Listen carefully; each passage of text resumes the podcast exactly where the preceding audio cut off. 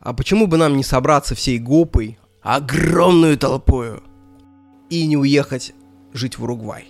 М? Страна-то хорошая, друзья. Во-первых, она маленькая, значит, никаких имперских амбиций. Я этих амбиций наелся, о, досыта. Поэтому ни в Штаты, ни в Китай ехать неохота. Я хочу в какую-нибудь маленькую страну. Во-вторых, там практически идеальный климат. Зимой плюс 15, летом 25. Что еще надо русскому человеку? В-третьих, страна сельскохозяйственная. А это значит дешевая, вкусная, качественная еда. В-третьих, э, население белое.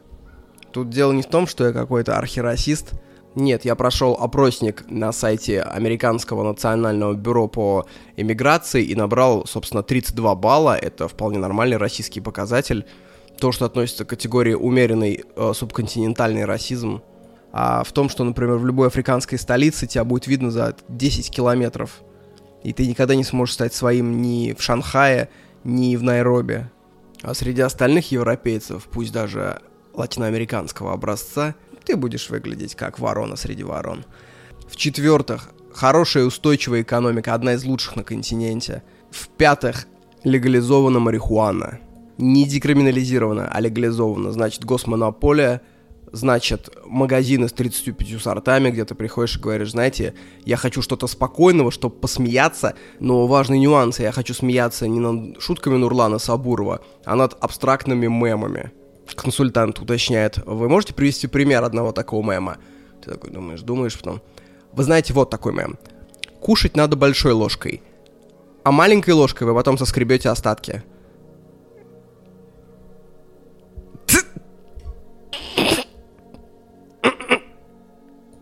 Консультант так примигивает вам. Есть у меня такой сорт. Записывайтесь через госуслуги Уругвай. Послезавтра приходите с мокрой печатью, я вам достану такое. Для меня легализация марихуаны – это своеобразный знак качества. Индикатор, э, как в пруду. Если живут лягушки, ты не то чтобы прям фанат лягушек, но если они там живут, скорее всего, вода чистая. Я небольшой фанат марихуаны, но это признак того, что в стране правит бал прогресс. Потому что трава же сама себя не легализует. Обычно этому предшествуют какие-то процессы, какие-то обсуждения какая-то общественная дискуссия, и если люди в ходе этой дискуссии способны признать что-то рациональное, но не популярное, и принять это всей нации, это уже очень хороший знак. Вторым индикатором для меня является эвтаназия. Я вообще очень сильно удивлен, что вот мы все сейчас сидим, обсуждаем экологию, обсуждаем там феминизм, обсуждаем тысячи разных тем, но мы не касаемся самой важной. Проблемы, которая коснется каждого из вас, каждого из нас – это проблема смерти. Смерть устроена так, то, что перед ней придется помучиться, скорее всего. Мало кому везет умереть спокойно во сне. И последние годы жизни, как правило, сопряжены болями, унижением и бесправием, даже если ты богатый человек. И меня всегда удивляло, почему за эвтаназию нет каких-то массовых демонстраций. Почему нет общественной дискуссии, давайте наконец разрешим эвтаназию. Я так понимаю, то, что есть причина религиозная, ну, мы их вообще не рассматриваем, это несерьезно. Это атовизм. А есть причина, что якобы путем эвтаназии будут устранять богатых, зажившихся старушек, которые живут, знаете, где-нибудь на Лиговке, трехкомнатной квартире, а внучатам хочется уже заехать с детками в нормальную недвижимость. Вообще, я ознакомился с аргументами противников эвтаназии в свое время, и из серьезных аргументов там есть только два – Первое, неправильная диагностика, что, например, человеку поставили болезнь, он мучается, он выбирает эвтаназию, оказывается, был поставлен неправильный диагноз, его можно было вылечить. Первый достойный контраргумент. Второй достойный контрпункт – это такая версия, что введение массовой эвтаназии остановит медицинский прогресс. Ну, зачем как бы разрабатывать способ лечения неизлечимых болезней, если можно просто всех усыпить к чертям собачьим? Вот два более-менее серьезных аргумента. Остальные это прям детский лепет из 19 века ценности человеческой жизни, которая должна продолжаться, несмотря на мучения, о том, что тело человека не принадлежит человеку, а принадлежит создателю. Вот это вот все. Знаете, архаичное такое, намело пургой из прежних времен.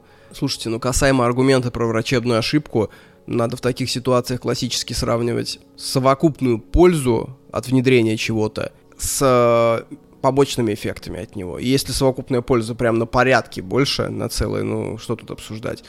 Те же автомобили, например, они тоже убивают огромное количество людей по всему свету. но их никто не запрещает, потому что совокупная польза от них, ну, неизмерима для экономики и для жизни людей. Ну, то есть буквально, что лучше, убить одного человека, которого можно было излечить, либо дать спокойно уйти, там, например, двум тысячам людей, которые мучаются. Сейчас отсутствие эвтаназии — это, по большому счету, не решение, это не статус-кво, это фактически, что говорится в где нет эвтаназии? Ты мучаешься?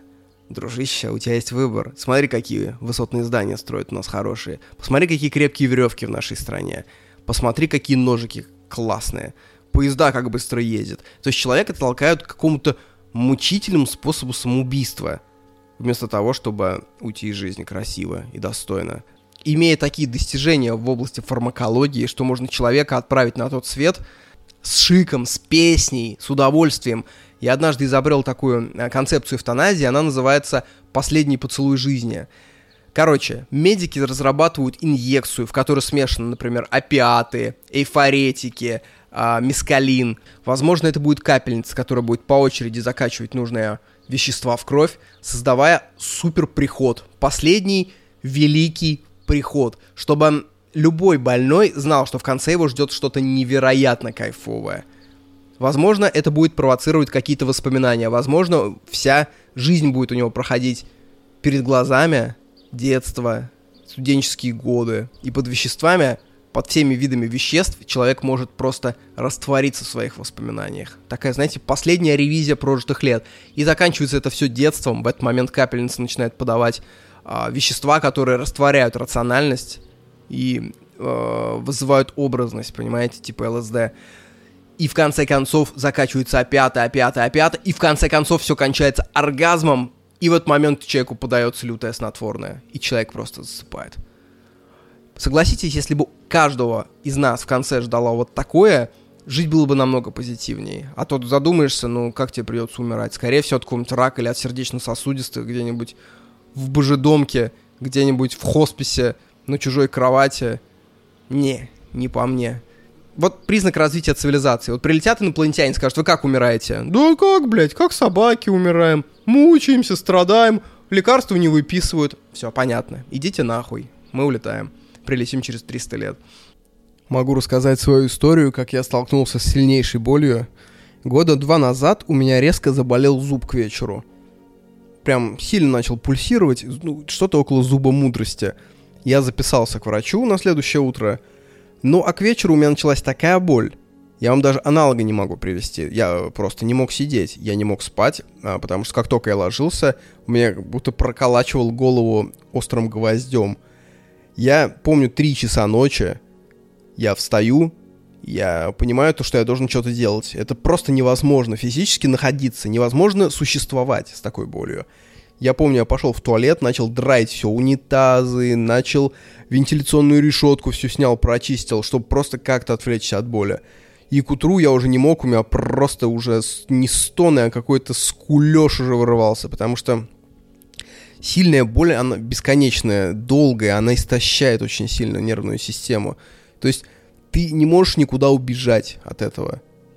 Обычно-то наш рефлекс боли это куда-нибудь удрать, я, тут я не могу нет ходу. У меня был вариант уехать в круглосуточную э, экстренную стоматологию, но там мне сразу сказали, что все просто полчелюсти ломиком выдернут и все.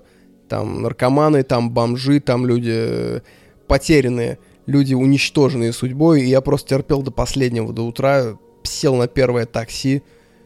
При такой боли просто считаешь секунды. То есть сидишь, думаешь, почему минуты так медленно идут, почему мы так медленно едем просто какое-то состояние забытия. Я приезжаю, врач смотрит на меня, э, обследует, вот берет острый скальпель, чуть-чуть касается десны, оттуда прыскает гной под давлением гигантским. Он говорит, слушай, я тебя не буду тут принимать, у тебя прям очень все запущено, езжай в центральную э, больницу клиническую, прям срочно.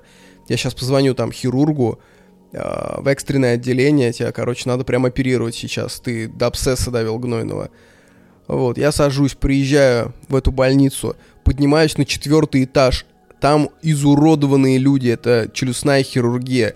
То есть везут девушку на кресле каталки, видимо, после аварии какой-то, она вся синяя просто. У нее все лицо синее, сплошной синяк. И она просто скулит от боли. У нее прям, знаете, как зверь, которого э, загнали дреколями в угол и забивают заживо. Я просто смотрю на это на все. Люди с перекошенными лицами. А, у кого-то глаза нет просто, у кого-то там повязка на лбу, из-под нее там кровь протекает. Ну, то есть, я ощущение, что я попал, знаете, в какой-то госпиталь после бомбежки. И вот этот врач сажает меня, берет огромный шприц, колет каким-то ядерным лекарством, меня приотпускает, и он разрезает мне десну, сливает кучу гноя, потом берет огромный инструмент, приостанавливается, говорит, свитерок. Я, что? Он говорит, свитерок новенький, снимите, сейчас забрызгает кровью все. Я снимаю, и он прям, знаете, чуть ли ногой упираясь в мою челюсть, вот так вот выдергивает мне этот зуб сантиметра два, такая дрянь, знаете, как дуб древний у лукоморья, блядь. И все, он мне зашивает десну, прокалывает какие-то лекарства, назначает антибиотики, и следующие дней пять у меня страшно болит это место. Но уже боль другая. Боль, которая пошла на понижение. Я к чему это? Представьте, что это не зуб, а что-то типа рака. И из этого как бы нет исхода никакого. Ну и что это такое? И какое право мы имеем людей в таком состоянии оставлять? Это не свинство ли ради иметь все средства прекратить их мучения и не прекращать? По каким бы то ни было причинам.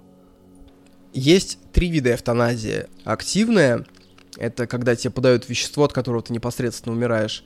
Пассивная, когда тебя отключают условно от ИВЛ.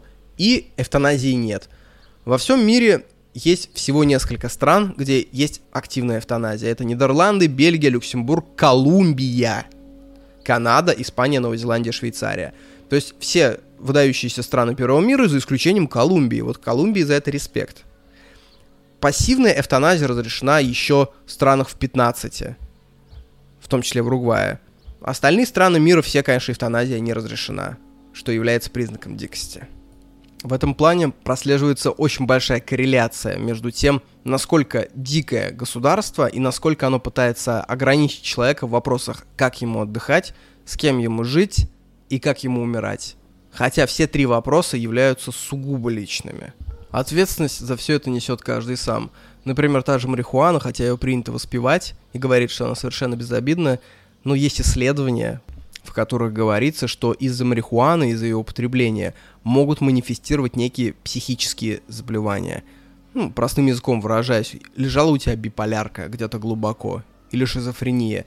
Так бы ты, может, всю жизнь попрожил и не узнал, что она у тебя есть. Но в какой-то момент в подъезде на улице Чкалова, дом 5, шестой этаж, Славик Кожепят набивает тебе большую папиросу гашиша и говорит, тяни до конца, тяни много, ты затягиваешь такую дуру, все в, в легких жжет, и он тебе говорит, не смей выдыхать, сейчас как ёбну кулаком, не переводи продукт, и ты держишь, держишь, и тебя накрывает как собаку, а следующим утром ты просыпаешься и понимаешь, что, что мир-то изменился. Любые вещества психоактивные, они все в какой-то степени несут за собой риск, что они пробудет в тебе что-то нехорошее. Я уж не говорю про галлюциногены, про грибы, про ЛСД, про все вот это вот – но, в частности говоря, водочка, алкоголь, она тоже пробуждает очень много нехороших заболеваний. Вообще, вот эта сама формулировка, да, то, что, например, он алкоголик и наркоман. Вообще вот это алкоголизм и наркомания. И, и, то есть некое противопоставление. Это как, знаете, на столе лежал Маздам, а еще на столе лежали сыры. Или подозреваемый совершил изнасилование, а потом он пошел и осуществил еще преступление. Или Паша сидел, учил C++, а потом резко встал и сказал, так, мне нужно выучить какой-нибудь язык программирования. Короче, алкоголизм это и есть наркомания, ничем не отличающаяся. Просто зависимость от вещества под названием этиловый спирт. И в этом плане, наверное, у нас в стране, думаю, живут десятки миллионов наркоманов. Я говорю про бытовой алкоголизм. Такая бутылочка вина каждый вечер. Однако, я в подкасте вообще хотел про другое рассказать. Я не знаю, зачем я эту бодягу про Уругвай завел и про эвтаназию. Я предлагаю вам переместиться немножко в другой отдел мозга. Знаете, я что недавно подумал? Когда ты рассказываешь про какое-то событие и говоришь, это произошло, например, там 46 тысяч лет назад, эта цифра ни о чем не говорит. Потому что человек всегда в своем понимании опирается исключительно на свой опыт. Если у человека не было опыта предательства, он никогда не поймет смысл слова предательство.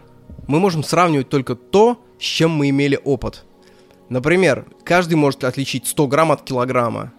Каждый может отличить килограмм от 50 килограммов. Любой может отличить 100-метровку от 2 километров. Но поди-ка отличить 2 миллиона километров от 45 миллиардов километров. Ну, и то, и то очень много, а разница между ними в тысячи раз. Но, например, там 6 тонн и 42 тонны, ну, ты не отличишь никогда. Потому что ты никогда не имел опыт поднятия 6 тонн и 42 тонн. Поэтому с годами то же самое. Мы имеем опыт, э, там, год, два, 20 лет. Некоторые имеют 50, 70. Но то, что уходит за эти границы, теряет наглядность, что ли, как правильно сказать. Поэтому любые даты надо сравнивать, знаете, с чем? С деньгами. Потому что деньги это такая субстракция, э, в которой мы имеем дело с, с огромными перепадами величин. Например, каждый из нас знает, что такое 50 копеек, и каждый из нас знает, что такое 100 тысяч рублей. Это разница в 200 тысяч раз. Каждому человеку понятно, что такое миллион рублей в целом, что такое 5 миллионов рублей, там, ну это стоимость квартиры, условно говоря, какой-нибудь. Дальше, да, начинаются проблемы. Но если взять, например, 1 рубль за один год, можно говорить как, в средневековье было там 450 рублей назад. Ну, короче, ну что такое 450 рублей? Там шурма и там бутылка пива, условно. Иисус Христос родился 2000 лет назад. Это что такое 2022 рубля? Ну, это какая-нибудь шмотка в Заре, да, такая, не знаю, там, какие-нибудь джинсы недорогие. Неандертальцы вымерли там 20 тысяч лет назад. 20 тысяч рублей. Ну, что такое 20 тысяч? Это там дешевый какой-нибудь сяомевский смартфон. И так далее, и так далее. Динозавры вымерли 63 миллиона рублей назад. То есть мы сразу представляем, что такое 65 миллионов рублей. Это там 800 тысяч долларов. Это цена хорошей квартиры в Москве, прям пиздатые где-нибудь там, не знаю, на, ну, на Патриарших. Я, наверное, старые данные говорю какие-то, да, я такие с 2017 года говорю. То есть разница между динозаврами и неандертальцами это 65 миллионов лет назад и там 20 тысяч лет назад, который в годах вообще плохо улавливается. В деньгах все сразу понятно. Это разница между дешевым смартфоном Xiaomi и пиздатой квартирой на Патриарших прудах. Вот ты сразу понимаешь разницу. Наглядно. Так вот, к чему я это говорю? Я хочу вас пригласить в историческое путешествие по книге, которая была написана примерно 100 рублей назад. В 1922 году действие этой книги кончилось. Началось в 1908. Один крестьянин из города Тотьма. Тотьма — это сейчас уже город, который находится в Вологодской области. Вологодская область – это область, которая лежит над Костромской. Костромская лежит над Ивановской, Ивановская над Владимирской, а Владимирская по правую руку от Москвы.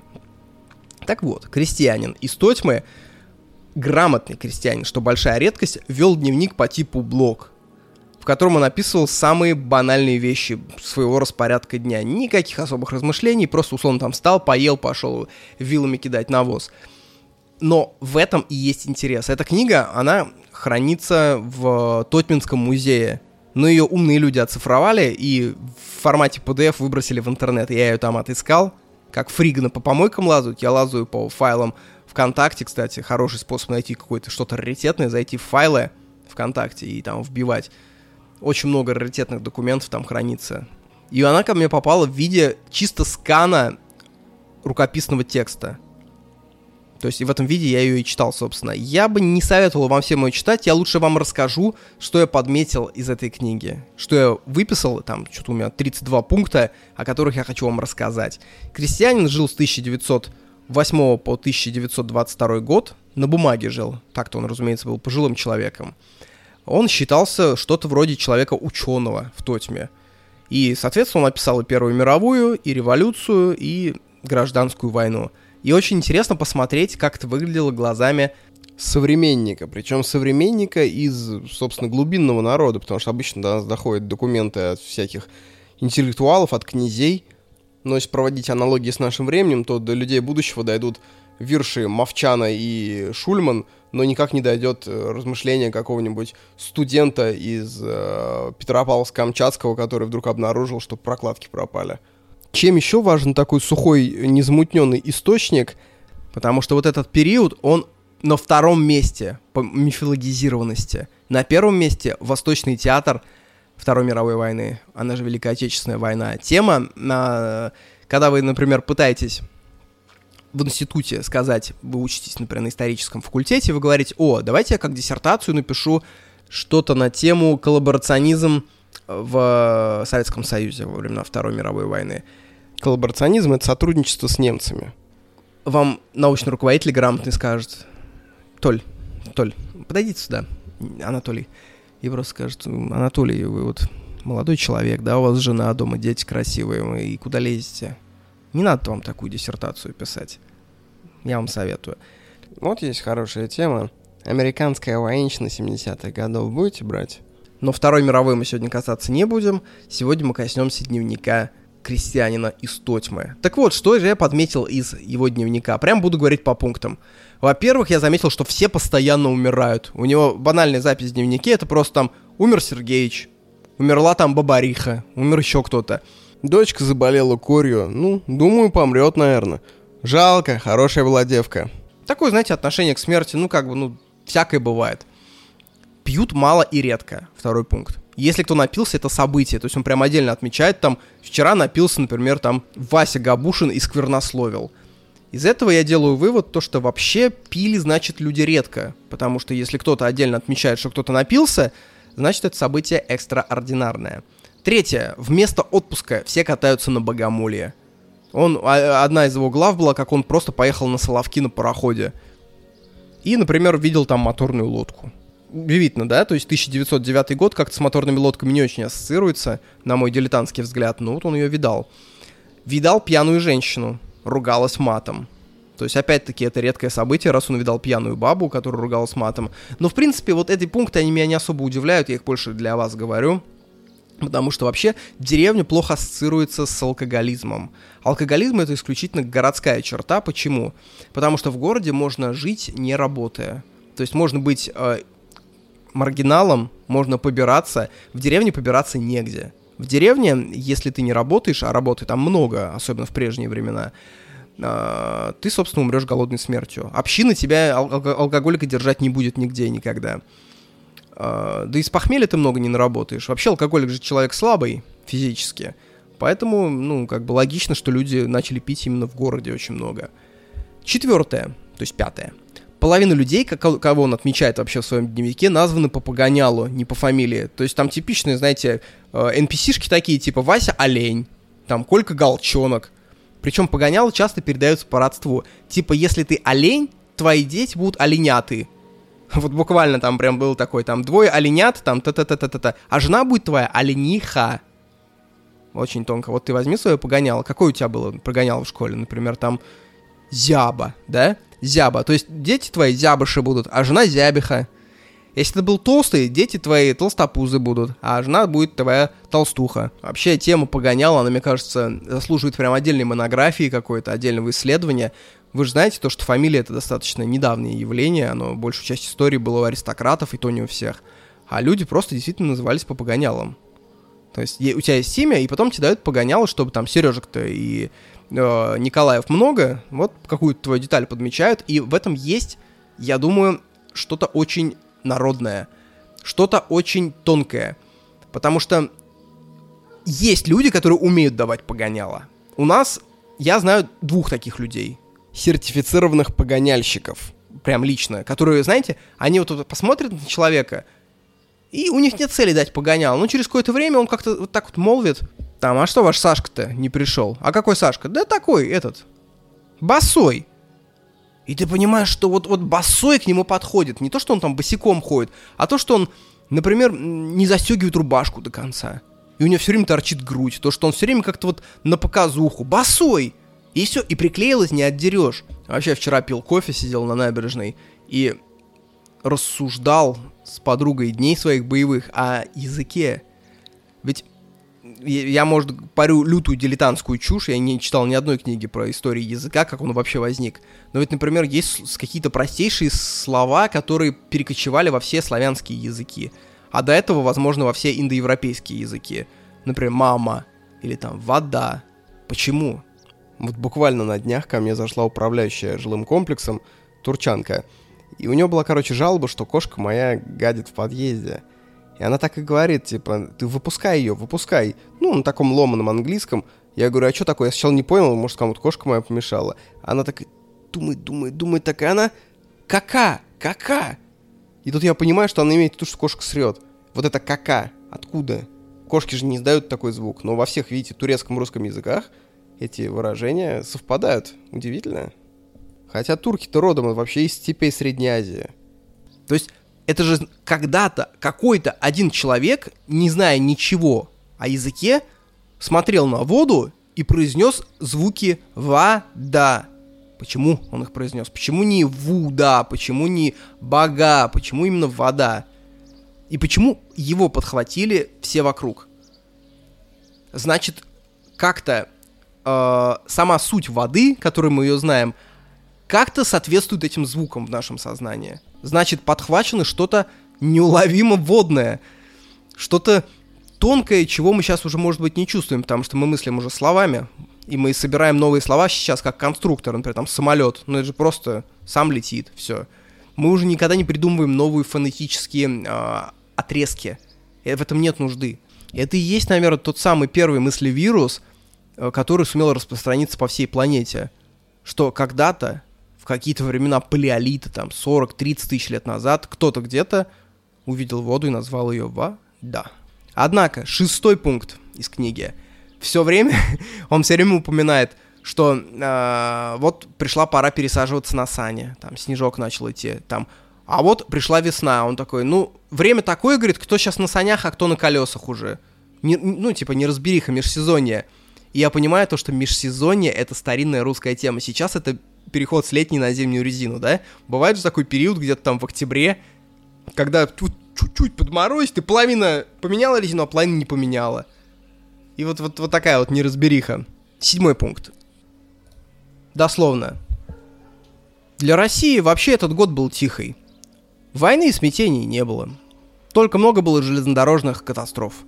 Так пусть же наступающий 1914 будет счастливее своего предшественника для всего человечества. Поехали. Зачитываю прям отрывок. Утром, в пятницу, как громом ударило всех вестью о мобилизации всего запаса сил, начиная с 1897 года. То есть за 17 лет. Всех без исключения, кроме матросов. Предвидится война с коварной Австрией. Черт бы ее побрал, эту лоскутную империю. В разгаре самого синокоса утром увезли с полей всех солдат. Серова, Крутого, Макарова. Эти синокосили близко от нас. С ними ушли жены и матери – Понимаете, это эпоха до массового общества. Началась Первая мировая война, как вы догадываетесь. Населению не объяснили, зачем вообще воевать с Австрией. То есть не существует еще пропаганды. Бернейс еще маленький. Вы понимаете, какое уникальное время можно изучать, как э, действует мозг людей до эпохи пропаганды во время войны. И знаете, вот по паре строк я понимаю то, что сверхтравоядное настроение – то есть до Скобеевой, до Соловьева и до России-24 самое страшное, что произносит этот крестьянин, дай бог проучить заносчивых австрияков. Сравните это вообще с нынешним накалом ненависти. Вот в текущей ситуации. Вот это же просто детский сад. Вообще, я давно заметил то, что произошла инфляция оскорблений – в 19 веке за подлец и негодяй могли стреляться люди. Сейчас никто даже не воспримет это за оскорбление, если вы кому-нибудь скажете, ах ты негодяй. Сейчас уже, ну, идут такие оскорбления, которые в прошлом, я думаю, даже вообразить бы не могли.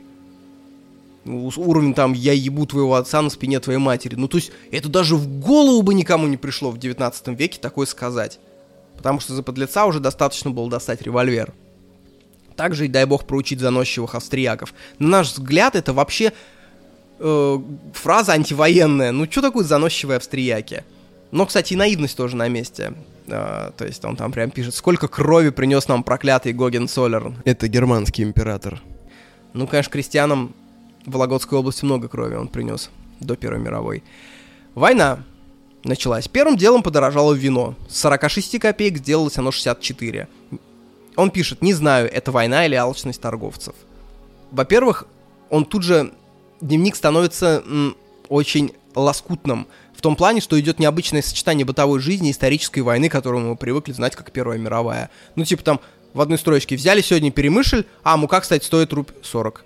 Кстати, курс муки он приводит постоянно. Видимо, это как курс доллара для нас сейчас. То есть должны быть э, в любое время какие-то цифры, которые описывают реальность, ее упорядочивая.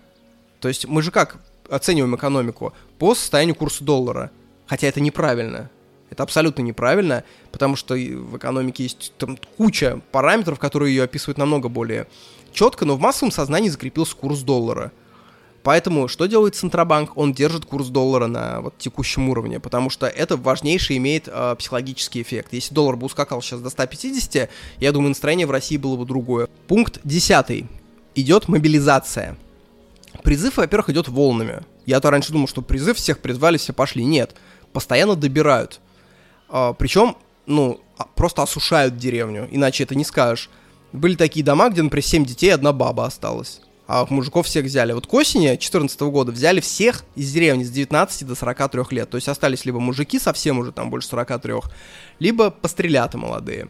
Но отношение к войне, ну, я бы сказал, не шапка закидательская, но легкомысленная. То есть все ждут, судя по словам Замараева, это, кстати, автор, вот этот крестьянин, его фамилия Замараев, все ждут, ну, легкой победы над Австро-Венгерской и Германской империями. К началу 1916 года настроение меняется. Война идет уже там полтора года. В городе пропали белая мука, солод, табак, керосин. Войну начинают называть проклятой. Это вот первые изменения. То есть любая война, мне кажется, она раскрывается как хорошее вино с, с возрастом. Несколько раз, кстати, Замараев упоминает про качели. Май теперь холодный, обычно в эту пору уж качели вешают.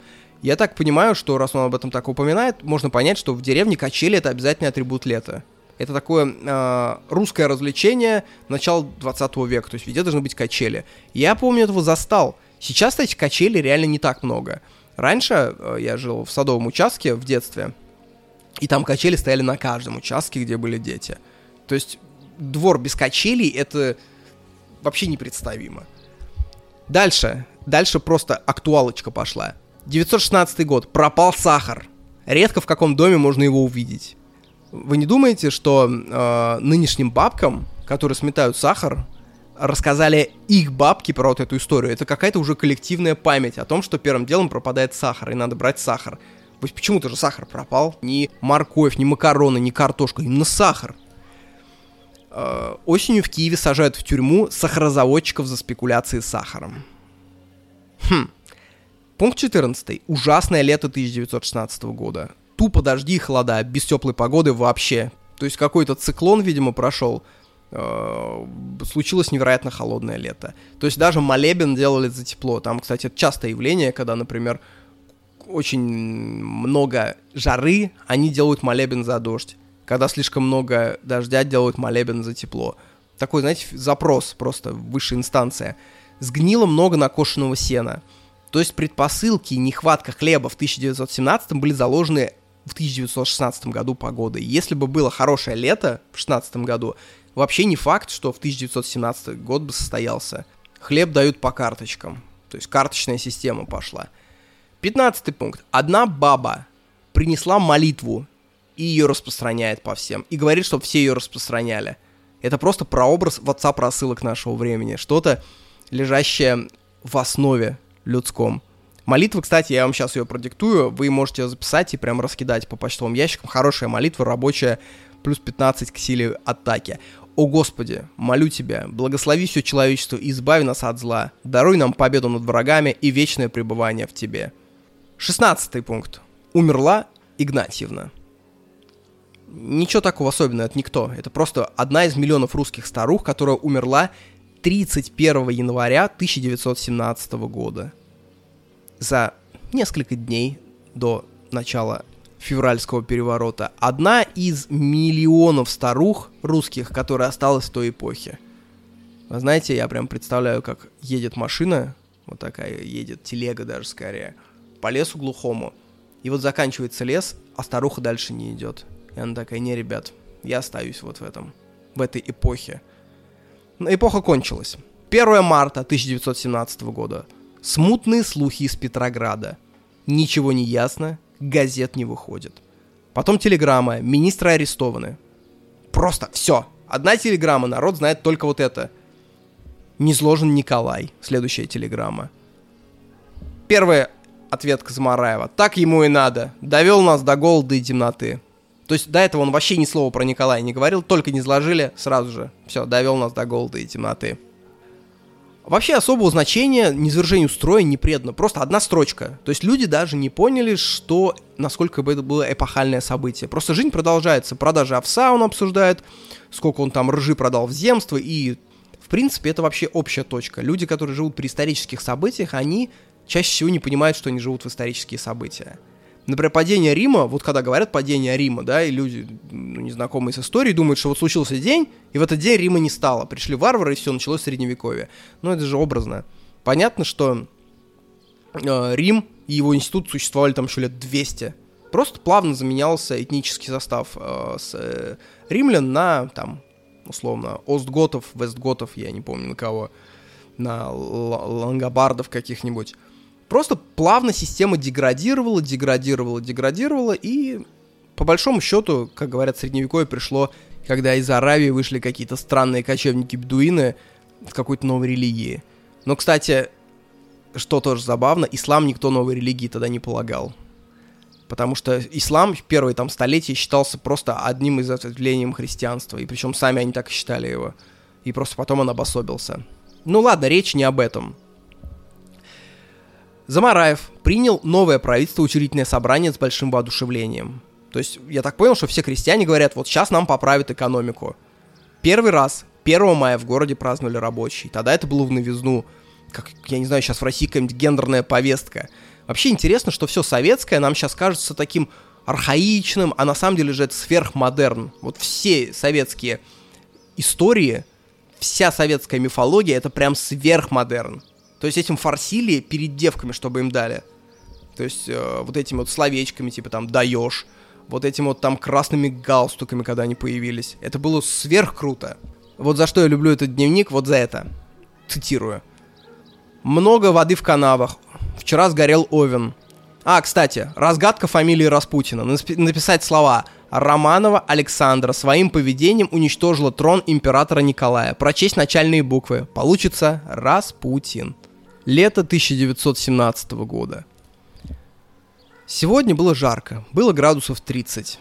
Возят навозы, коровы днем не ходят.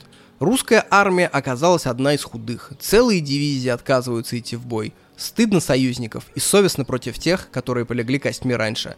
По-видимому, эта теперешняя армия одни пустокормы. Она не в состоянии сделать ничего хорошего. Сделать через «З» слушают, распустили уши какого-то вредного Ленина и его приспешников. Появляется Ленин. На следующий день буквально. Фомино воскресенье. Был в городе крестный ход у Успения. Погода теплая. Сухона разлилась, был пароход. Был у Мехрена, выменил табаку на молоко. В городе Бомбее, Азия. Множество пьяных ворон пьют пальмовый сок пьяный. И тысячи их напиваются – Короче, осень 917-го. Останавливаются заводы. Начинают воровать с огородов ночами, все это он описывает. Вечерами только и слышно пьяные оры. Проклятая война. Из-за прихоти самодержавцев страдают дети. Очень изменился Том по сравнению с началом войны, когда он был бравурным, он был таким, знаете, как раньше рисовали картины, я не эксперт, но я, помню, слушал одну лекцию, говорили, что до, э, условно, там, 18-19 века все картины про войну, они были с точки зрения полководцев. То есть стоит величавый полководец, очень хорошо прописаны его ордена, его стать, его мундир, и под ним э, бьются солдаты, а солдаты вообще не прописаны. То есть буквально он, то есть им даже лицо не прорисовывают. Неважно. Неважно кто, муравьи, важен полководец. И потом, когда в 19 веке наступила эпоха реализма, и стали рисовать солдат, и что такое война на самом деле, настрой очень сильно поменялся. Так вот, цены выросли к октябрю 1917 года в 10-20 раз. Голод. Никто ничего не знает. Телеграмм из Петрограда вообще нет. Чего-то там большевики сделали. Что на фронте тоже непонятно. Мгла. Дни короткие, темные. Вот вам еще эпоха до СМИ, абсолютно, до телеграммов. Сейчас мы в целом представляем вообще все, что творится на фронтах, да?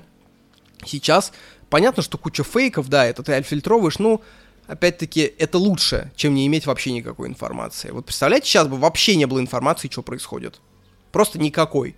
Просто что-то там наши что-то делают на Украине. Все, что делают, непонятно. Все. Следующее. 21 пункт. К февралю 1918 года немцы ходят в Петроград. Все почти рады, что немцы заняли город. Хоть порядок будет. Здесь ненавистные большевики, которых никому не надо. Хлеба нет. Голод. В народе какое-то уныние. При этом удивительно, что все решает совет крестьян. Забитости никакой нет. То есть все собираются, принимают решение по бизнесу своему крестьянскому. Вот прям вот низовая демократия, как она есть. Ну, конечно, большевики такое не, не дадут. То есть, наверное, весь ужас коллективизации и раскулачивания, он в этом – Потому что крестьяне никогда, никогда, никогда свободное крестьянство, оно бы не смогло жить в СССР. Удивительно, что у крестьян в целом негатив как к царю, так и к большевикам. Вообще, я вот из этого очень понимаю, что, возможно, они больше всего поддерживали учредительное собрание, как попытку такой первой русской демократии. Наивный, возможно, глуповатый, но что-то они попытались. Они, они были душой вот за него, насколько я понимаю. Могу ошибаться. О, что такое патриархальный взгляд? Вот, знаете, вот одна строчка следующая просто все это объяснит. Обвенчались Николай Замараев и Николай Аполлонов. Нет, это не гей-брак. Просто не упомянуто, на ком они обвенчались. Просто два мужика обвенчались, понятно, что на каких-то женщинах, ну, женщины не важно, что это Николай Замараев, Замараев и Николай Аполлонов. 23 пункт. Осенью 1918 декрет. Убрать иконы из публичных мест. Большевики отбирают телеги, картофель, лук. Из города увезли буржуев. Одна строчка. Я вообще хз, что это значит. Назначены контрибуции на село. Большевики наложили. Типа налог. С деревни полторы тысячи и две коровы. На монастырь 5к. Просто отношение у крестьян понятно к этому как к грабежу. Они ну, недовольны, мягко говоря. То есть они плохо осознают разницу между захватчиками и большевиками. В лесах убивают красноармейцев. Те в ответ расстреливают людей в деревнях. Зато разрешили лес рубить. Лес теперь народный. Вот видите, как хорошо. 24. В 1919 году газеты не выходят вообще. То есть в Российской империи была куча газет. Это, мне кажется, требует отдельного подкаста. Я как-то начинал читать, у меня жизнь меня прервала от одной книги про э, прессу Российской империи. На самом деле там было все очень круто. Сейчас я сомневаюсь, что у нас есть такая свобода прессы. Я имею в виду легальную прессу, а не телеграм-каналы. Э, о гражданской войне вообще, которая началась в 19 году, то есть, точнее, которая идет уже в 19 году вовсю, люди вообще не в курсе. Газета не выходит, никаких точек зрения, никаких лидеров мнений. Я думаю, конечно, если бы большевики напали, вот всю эту ситуацию повторить в нашу эпоху гласности, телеграммов, инстаграмов, я думаю, большевики не продержались бы месяца. Потому что, по большому счету, э, поддержка населения у них была прям минимальная. Практически большевики, они выстояли благодаря СМИ исключительно. Сначала благодаря их отсутствию, а затем благодаря лютой пропаганде. Мне кажется, это и угодило в ДНК советской власти как таковой. Контроль над средствами массовой информации, как самое главное. 25 пункт. 1919. Лето. Дефицит соли. Выпаривают ее из ручьев соли. Большевики это делать запрещают по какой-то причине. Бедность колоссальная. И в 1922 году Николай Замараев пропадает. Я пытался гуглить, но я так понял, никто не знает, что с ним случилось. Просто дневник закончился. Там его то ли сестра, то ли кто еще там вела две страницы, ну и то тоже закончилось. Все, дневник оборвался. Конечно, никакие серьезные выводы делать нельзя. Это все мои попытки натянуть сову на глобус.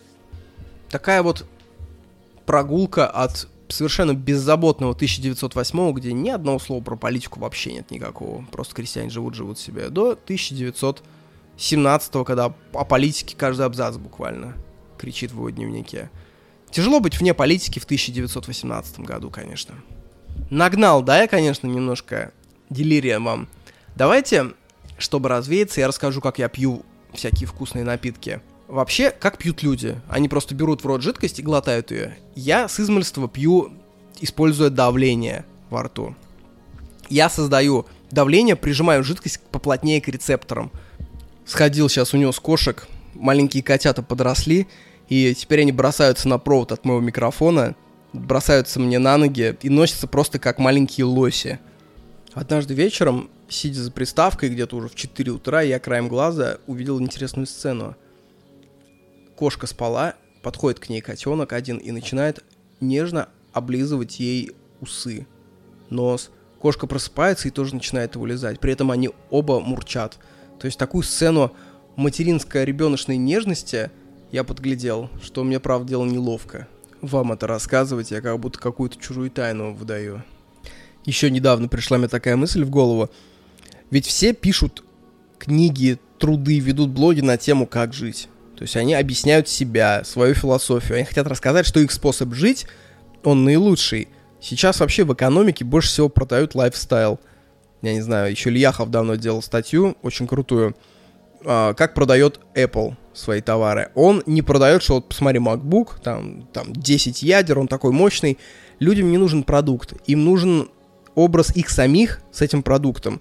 Поэтому во всех лендингах, во всех презентациях, если Apple показывает MacBook, на экране обязательно будет какая-нибудь инженерная программа по типу автокада. Там обязательно будет какое-то музыкальное приложение, типа GarageBand. То есть невольно тебе продают мысль, что купив MacBook, ты станешь музыкантом, ты станешь архитектором на бале – ты будешь модным берлинским биенальщиком. Хотя на самом деле никакой в этом связи нет. Разумеется, я думаю, лучшая музыка на свете, самая талантливая, была написана на каких-нибудь, не знаю, там, эйсерах пятилетней давности, вполне возможно. А, лучшие в мире тексты писались э, чуть ли не на телефоне. Да и вообще большинство крутых штук делают дилетанты. Потому что профессионалы, они слишком хорошо знают, как делать надо, как делать не надо, поэтому упускают целые лакуны огромные. Ну так вот, каждый пытается продать свой стиль жизни, свое умение мыслить. И поэтому весь наш мир на, на, насыщен идеями тех, кто про это рассказывает. Вы знаете, это очень похоже на ошибку выжившего, когда мы думаем, что дельфины приносят людей из моря а, на берег, но на самом деле дельфины этого не делают, они просто в одну из сторон толкают человека. И мы знаем эти истории только из уст тех, кого они затолкали на берег, а кто пошел в остальные три стороны, они, соответственно, ничего не рассказали. То же самое и тут. Что если есть огромное количество людей в мире, миллиард там человек, из них есть, например, там несколько тысяч выдающихся философов, главной доктриной которых является не рассказывание об этом. Не то чтобы они пытаются что-то утаить, просто их стиль жизни не подразумевает публичность. Ну, то есть вы слушаете, например, того же Вафина какого-нибудь и говорить, вот Вафин вот так вот думает. А что если в России живет там 100 Вафинов, которые намного более мудрые, намного более четкие, но они просто при этом ничего не рассказывают? Ну, просто потому что, ну, не, не хотят. Ну, нет у них такой доктрины рассказывать. Это же не по умолчанию что-то встроенное в человека, желание рассказывать о своей философии. Многие люди прекрасно делают большие вещи, при этом вообще ничего не рассказывают. То есть огромный пласт философии представляет собой так называемую черную дыру. От нее не исходит никакого излучения. И мы, говоря о философии, мы условно говорим там о 40% имеющейся философии, потому что остальные 60 просто лежат вне нашего доступа. А потому что они лежат в головах людей, которые об этом не рассказывают. То есть я хочу сказать, что на каждого Гоббса, Лока, Канта и Шопенгауэра есть анти-Гоббс, анти-Лок, анти-Шопенгауэр, анти-Кант, которые молчат. Вот такая мыслишка родилась, друзья. Знаете, что надо есть, чтобы такая мыслишка родилась? Надо с утра заваривать булгур в кипятке, а после обеда обязательно наяривать чашечку кофе с сигареткой. Я, это единственный способ что-то создавать. Другого я не знаю. Булгур плюс кофе с сигареткой. Помимо книги про крестьянина, я прочитал еще несколько книг. Одна из них про быт средневековья Яна Мортимера. Не могу перестать читать Яна Мортимера, хоть убей меня. Меня оттаскивают, как от кота от колбасы. Я так... Вот, например, один тейк из этой книги. Все мы знаем болезни, которых не было в Средневековье, которые появились недавно. Это СПИД, это коронавирус, это Эбола. Но были болезни, которых сейчас не существует. Более того, мы не знаем, что это за болезни. Просто мы знаем, что они называются стуж или и поддаем. Они не имеют современных эквивалентов. То есть в средневековье, в той же Англии, были какие-то болезни, о которых толком сейчас никто не знает, они вымерли. Или как в средневековье думали о сексе. Зачитываю отрывок. В то же время женщин заставляют считать, что они физическое воплощение похоти. Их матки задохнутся от избытка семени, если у них не будет регулярного секса. Для незамужних женщин это представляет определенную проблему. Джон Гадсден, одно из ведущих медицинских светил Оксфорда начала XIV века, Рекомендует женщинам, страдающим от избыточного желания, найти мужчину и поскорее выйти замуж. Если это невозможно, то они должны путешествовать, часто заниматься зарядкой и принимать лекарства. Если даже это не помогает, а желание настолько сильно, что приводит к обморокам, женщина должна найти акушерку, которая смажет маслом пальцы, вставит их во влагалище и резко им подвигает. Вот такие вот советы от средневековых светил медицины. И вот книга вот в таком духе, но сегодня про эту книгу я не буду рассказывать ничего. И есть у меня одна привычка такая, когда я вижу в книге какой-то момент, который мне кажется либо забавным, либо познавательным, я беру сотовый телефон, фотку и выгружаю в канал один. Канал закрытый, и туда я допускаю только своих патреонов. Передаю, кстати, этим красавчикам плотный салам. Ребята, вы очень помогаете делать этот подкаст. Потому что, как видите, рекламы здесь нет.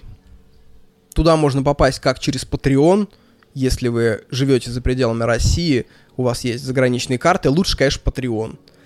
Но если вы живете в России и вы хотите платить русскими картами, есть такой сервис Boosty. Ссылки я оставлю в описании к подкасту. Заходите, покупайте доступ, грейте бродягу Вафина. Всем большое спасибо. Ну так вот, помимо этого я прочитал еще эссе Бродского о Стамбуле.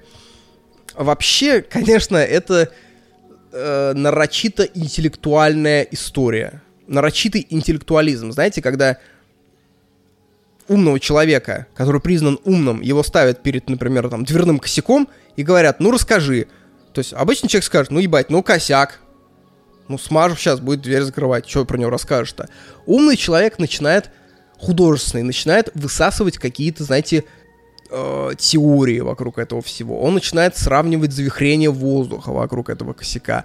Он начинает приводить метафоры о том, что косяк есть портал между комнатами, где в кухне царит там э, бог еды и вина Дионис. В туалете царствует пан, а в спальне разложилась Афродита соблазнительная. Вот этот весь эрудизм, он по большому счету к интеллекту и к уму отношение имеет весьма посредственное. Потому что у меня в круге общения есть условно там несколько человек. Богатых, успешных людей, не нуворишей, очень умных, очень образованных. И знаете, они как все больше общаются. Они общаются э, аббревиатурами и очень коротко. И они пишут зачастую с ошибками, если это дело не касается э, какой-нибудь важной прокламации. Когда надо написать какой-нибудь важный текст, они пишут его заебись. Очень по делу, очень четко. Но в общении, то есть эти люди вообще лишены снобизма в принципе. Это люди сверхконкретные. Знаете, как будто такой топорик по стене херачит. Хлоп, хлоп, хлоп. А где не надо топорика, там маникюрные ножницы начинают идти. Интеллект очень похож на мускулы, на мышцы. А, высшее проявление интеллекта — это не тыкать его во все дыры и всем под нос. Вот это и есть разница между богатыми и бедными людьми, мне кажется. Я к чему вообще про Бродского рассказываю? Меня, может, и линчуют за такое отношение к Бродскому из этого эссе я вынес пару прикольных мыслей максимум. Сейчас вот одну хочу рассказать. Мне понравилось, как он сказал про язычество. Я давайте зачитаю. Я хотел бы заметить, что мои представления об античности мне и самому кажутся немножко диковатыми. Я понимаю политеизм весьма простым и поэтому, вероятно, ложным образом. Для меня это система духовного существования, в которой любая форма человеческой деятельности, от рыбной ловли до созерцания звездного неба – освящена специфическими божествами. Так что индивидуум, при наличии определенной к тому воли или воображения, в состоянии усмотреть в том, чем он занимается, метафизическую бесконечную подоплеку. Если вы нихуя не поняли, ничего страшного, друзья, я сейчас объясню. Мне кажется, язычество — это самая здоровая прошивка человека. Без христианского невротизма, без исламской одержимости, без... без...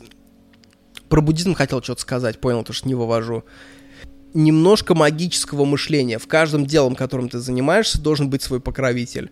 Если ты, например, любишь готовить, ничего страшного, если на твоей кухне будут витать нимфы. Нимфы готовки. Если ты пишешь текст, ничего страшного, если ты будешь немножко язычником и верить, что какое-то божество тебе помогает. Бог дело, Бог место, локальный Бог — это что-то сверх уютное и что-то прикладное.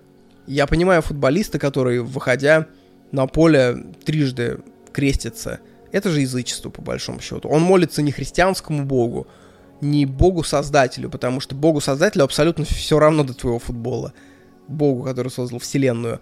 Но бог, который живет под футбольным полем, э, эдакий, знаете, пан Весельчак, который пинает мяч. Вот для него футбол имеет значение.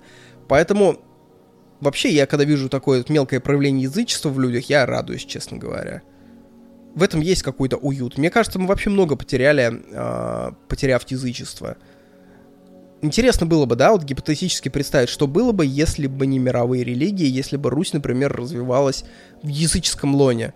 И это не значит, что мы до сих пор поклонялись бы деревянным макошам. Я думаю, это принципиально другое сознание было бы в первую очередь.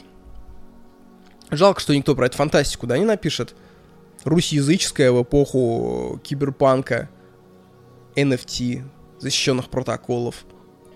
Еще одно интересное замечание о русских.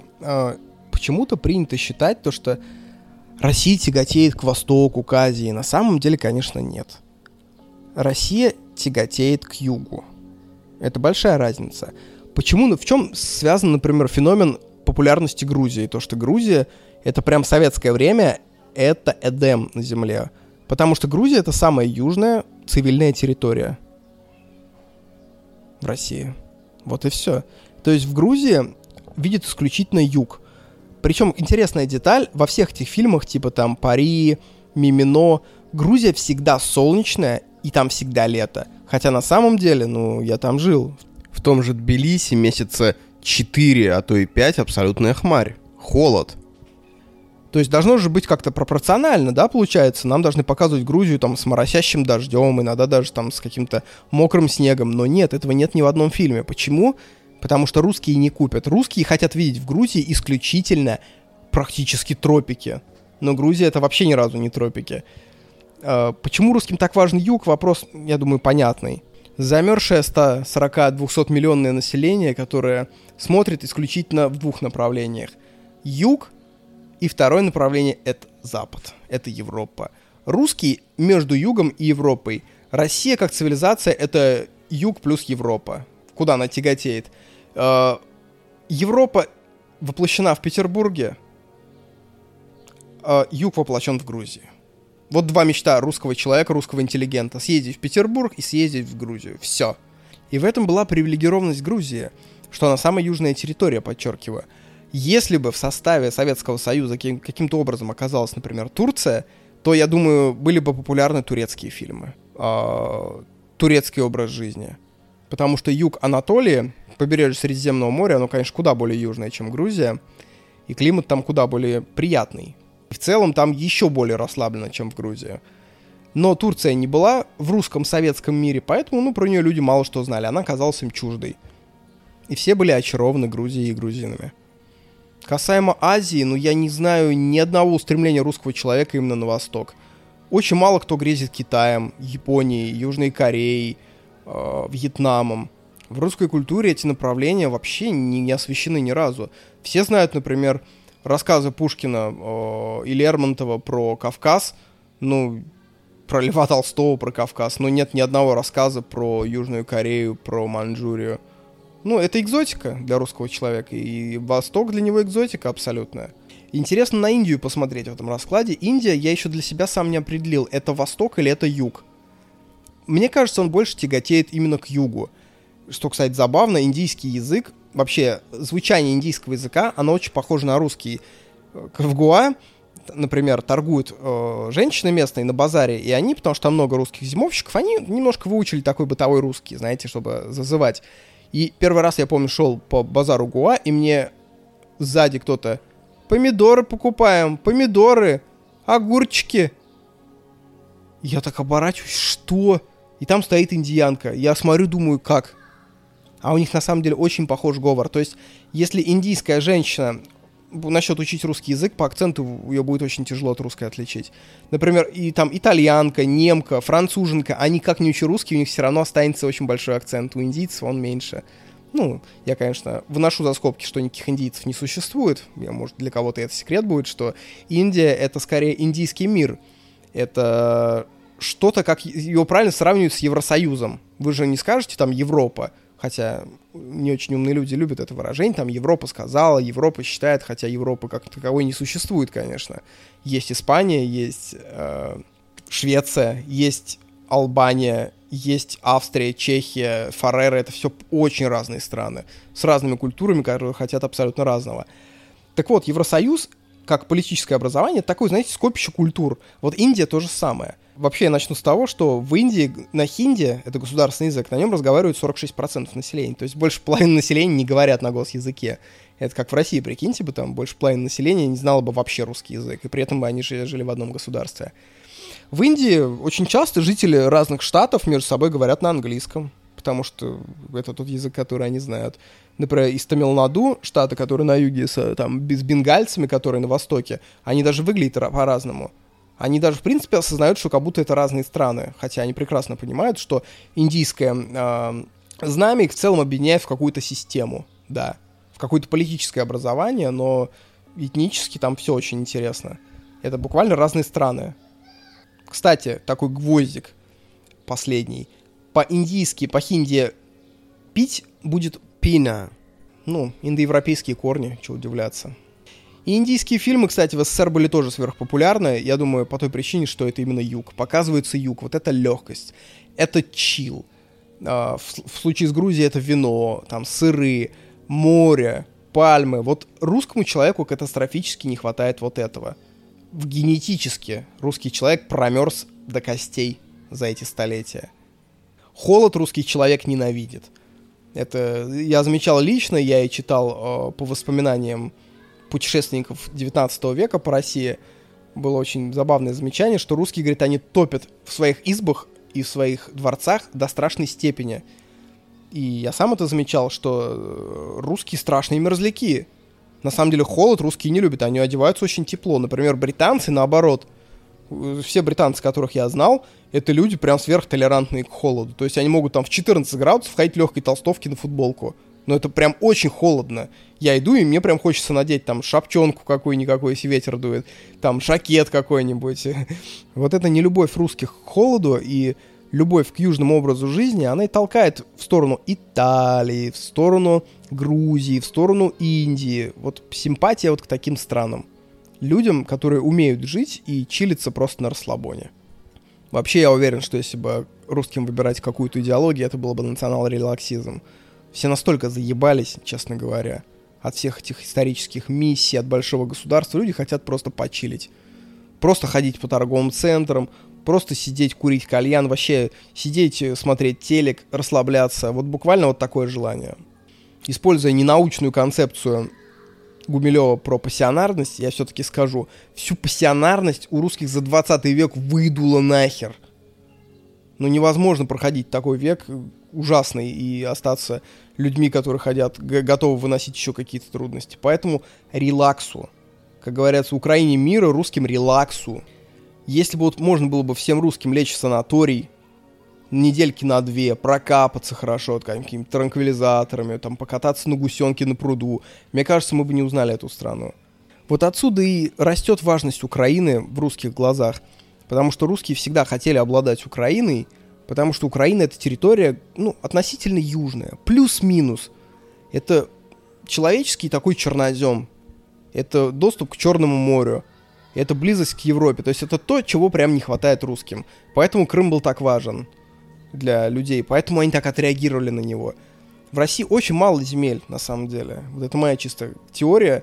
На самом деле кажется, что огромные территории, но большинство, эти, большинство этих земель, они непригодны для жизни все эти Якутии, все эти зоны вечной мерзлоты, это Сибирь, в которой никто никогда жить не будет. Это абсолютно наивно думать, что население России там повысится каким-то образом, и русские поедут э, там колонизировать Сибирь. Нет, они поедут в Москву. 25-м кольцом селиться вокруг МКАДа и создавая перенаселенность, там 50-миллионный город. Но никто никогда не поедет ни в эти Сибири, ни на эти Дальние Востоки. Это территория просто ради территории. Я помню, был какой-то пост в ЖЖ лет 8 назад я читал от какого-то фантазера, который прям разработал целую программу, что надо выкупить остров Сокотра у Йомина. Такой остров есть в Индийском океане, такой большой достаточно. И устраивать там для россиян отели, чтобы русские могли там зимовать, ну, не тратить деньги на заграницу, и чтобы все деньги оставлялись в России. И заодно там базу флота обустроить было в его планах. Есть Тихоокеанский флот Российской Федерации, а был бы Индийский флот Российской Федерации. Он говорит, мы можем там купить, условно, за 100 миллиардов долларов этот остров у там Йомина. Для них это прям большие деньги. И прям целая программа. Я, наверное, этот пост не смогу найти. Но в этом есть, вот в этих, в самом этом желании есть вот этот русский дух. Куда-то удрать поюжнее. Да, в конце концов, даже бабушка моя, когда мы сидели на даче, и были теплые вечера, в нашей платье такое случается иногда, в таком среднем поясе России, скажу. Она в какой-то момент, когда теплый ветерок с полей приносился, она говорит, ох, как на Украине, как в Крыму. Вот оно, оно. А про деньги поговорить? А про денежки с удовольствием. Я, кстати, извиняюсь за шум, который у меня за окном. Я не могу с закрытым окном сидеть, потому что там просто бушует лето и кричат дети. Ну, вам придется это слушать, друзья. Ладно, как будто мы сидим на веранде, я вам рассказываю. Тоже неплохой эффект.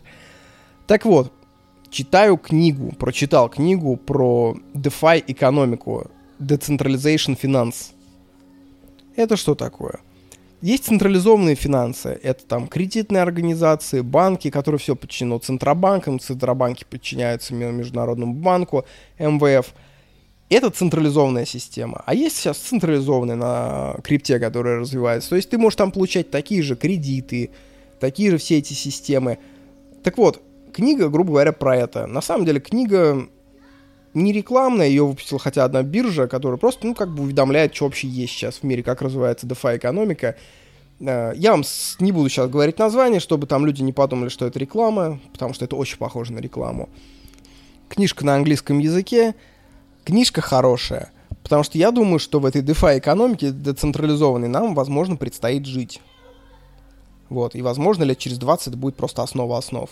Ну и напоследок я хочу поведать вам пару идей из этой книги, которые мне показались очень любопытными. Мне больше всего понравилась идея стриминга денег. Вообще, как устроено, например, получение зарплаты в наше время, в централизованной экономике? Работодатель платит тебе раз в месяц. Ты устроился там баристой, раз в месяц приходят тебе денежки на карту. Иногда раз в две недели кидают. Совсем четкие, раз в неделю. Но в чем тут опасность? Во-первых, то, что ты должен, у тебя постоянно образуются кассовые разрывы. То есть ты потратил деньги, а следующие ты получишь не в конце условно рабочего дня, а там через неделю. Многие люди живут от зарплаты до зарплаты, и для них каждый день важен. Но они же не могут сказать работодателю, слушай, а давай ты будешь каждые два часа мне платить. Ну, это слишком много суеты. И депозиты тоже не так работают. Депозиты тебе выплачивают тоже раз в месяц деньги. Ну, вот так вот устроено в мире централизованной экономики. Стриминг денег, это вот условно есть смарт-контракт, это такой алгоритм, в который ты зашиваешь, если происходит это, то я переходят вот эти деньги вот на этот счет. И в таком смарт-контракте при криптовалюте можно записать следующее. Можно записать, что деньги будут переходить по контракту к тебе в режиме онлайн. То есть ты работаешь словно баристой, и тебе деньги на счет приходят каждую минуту. Каждые 5 секунд, если тебе так угодно. Например, вам пришло там 40 копеек, через там минуту еще вам пришло еще там 6 рублей – и вот так вот плавно, то есть ты поработав час, получаешь свои там 200 рублей, и ты можешь пойти съесть шурму уже. Это очень круто во всевозможном фрилансе, потому что если тебя решили кинуть условно, э, в централизованной экономике тебя кинут на две недели бесплатной работы, и тут тебя кинут ну максимум на минуту. Не поступила оплата за следующую минуту, ты такой, оп, останавливаю работу. Какие возможности дает этот стриминг денег? На самом деле очень большие. Он вообще меняет подход к пониманию финансов как мы это привыкли думать. Например, появляется возможность сделать беспроигрышные лотереи. Вот это мне вообще, конечно, подзорвало кукушечку. Как известно, у обычной лотереи минус один. Ты, скорее всего, потеряешь свои деньги за билет. А в беспроигрышной лотерее все происходит немножко иначе на крипте. Вы скидываетесь деньги, ты покупаешь билет за 10 долларов, таких как ты, например, там 100 тысяч. Набирается пул миллион долларов. Этот пул лежит неделю. Неделю он генерирует проценты а так как стриминг идет в режиме онлайн, он прямо вот в, в режиме онлайн нарабатывает условно там 2000 долларов свои, и дальше разыгрываются эти 2000 долларов, после чего тем, кто не выиграл, рассылаются деньги обратно по 10 баксов за билеты, они их получают обратно. То есть они теряют, по большому счету, что? Теряют возможность э, заработать процент с 10 долларов за одну неделю. Согласитесь, ни один человек никогда сейчас так не смотрит, что, слушай, у меня тут 10 баксов лежит в кармане. Сука, я же за неделю проценты потерял. Нет. У тебя просто лежат 10 долларов, ты об этом забыл. А тут ты условно можешь положить, купить на него билет, и либо тебе вернутся эти 10 долларов в конце недели, либо ты выиграешь 2000 долларов. А в идеале эти 10 долларов ты просто паркуешь на, навсегда, и каждую неделю у тебя выпадает маленький шанс что-то выиграть. Просто паркуешь и забываешь. Когда надо, забираешь обратно. Если ты человек богатый и вся эта идея тебя не возбуждает, ну, немножко прибавь нуликов. Ты кладешь не 10 долларов, а 1000 долларов паркуешь и получаешь шанс выиграть, соответственно, 200 тысяч баксов. Вы понимаете вообще, какие возможности это открывает? Например, я придумал, я этого не видел нигде, мне сразу в голову пришла идея э, новой благотворительности 2.0. Минус благотворительности тоже понятен. Ты отдаешь родные денежки, бабосики, и они уходят куда-то. А что, если ты будешь не отдавать деньги, а ты будешь просто там берешь, например, там 3000 рублей и просто размещаешь их. В смысле, отдаешь людям, но то в любой момент времени ты можешь их вернуть, когда тебе надо. Ты даешь право работать с этими тремя тысячами рублей. И вот представьте, что там, условно, миллион человек скинет по 3000, набирается колоссальная сумма, и эта сумма приносит процент, лежа в депозите в криптовалютах, и эти деньги уходят больным детям. Ну, как только ты хочешь вернуть свои 3000, ты просто нажимаешь на одну кнопочку, и они в эту же секунду оказываются у тебя, у тебя на счету. Благотворительность без потерь. Это, конечно, на самом деле, таких проектов может родиться еще много. Это просто другой подход к деньгам. Такая сверхрачительность, сверхэкономность. Это как, знаете, на краны ставят э, насадки, чтобы вода распу- распу- распылялась, и расход воды падает там в 8 раз. Это же тоже кто-то казалось ерунда, а на самом деле экономится миллионы кубометров воды. Спасаются целые реки. Так же и тут.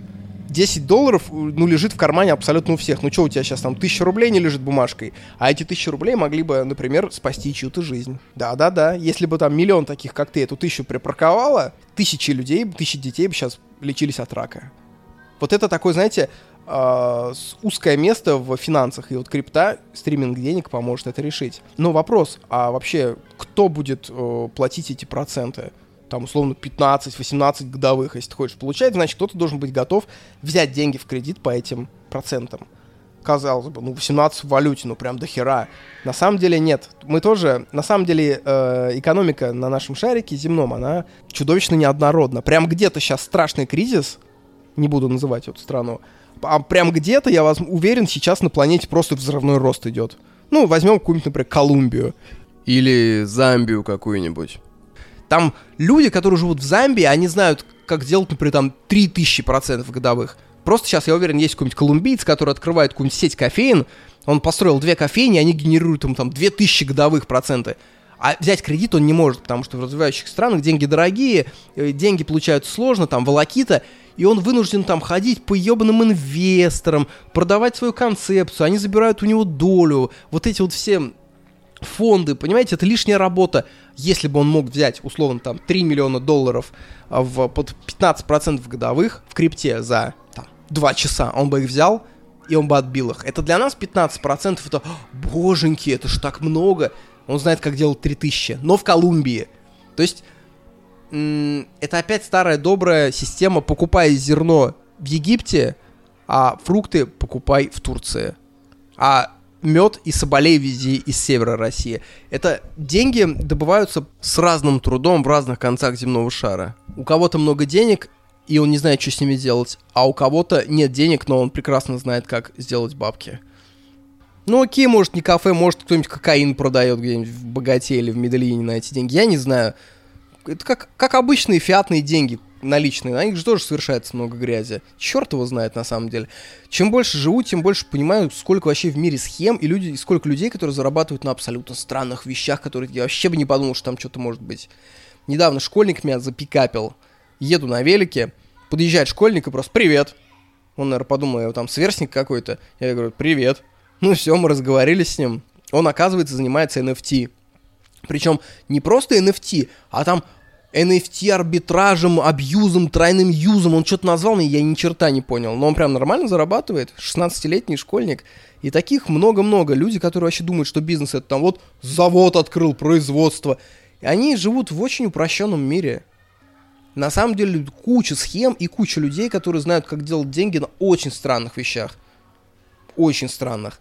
И поэтому ты удивляешься, что ой, 15% в валюте, что-то как-то много, это значит, я могу положить 5 миллионов рублей и иметь с этого полторы тысячи долларов дохода в месяц, что-то как-то слишком сладко. М-м, в чем подвох? А подвох в том, что эти деньги возьмет чувак, который знает, как из твоих 5 миллионов сделать миллиард за 3 года. И он тебя считает таким же дурачком, типа, а в чем подвох? Что какой-то чел готов мне под 15% жалких отдавать свои деньги? Вот так, вот это и есть идеальный мир, когда каждый считает друг друга лохом и готов помогать. Вот, друзья, подкаст подошел к концу. Я в начале мая собираюсь ехать на Черноморское побережье Турции исследовать. Там вообще другая Турция. Другая народность, другая кухня, другие пейзажи, другое все. Я уверен, я приведу оттуда прям кучу интересных историй вам. Ну и вообще, у меня в загашнике, как обычно, полно хороших книг. Я буду их читать и рассказывать вам. Все, пока. Апрель кончился, подкаст кончился. Ждем мая.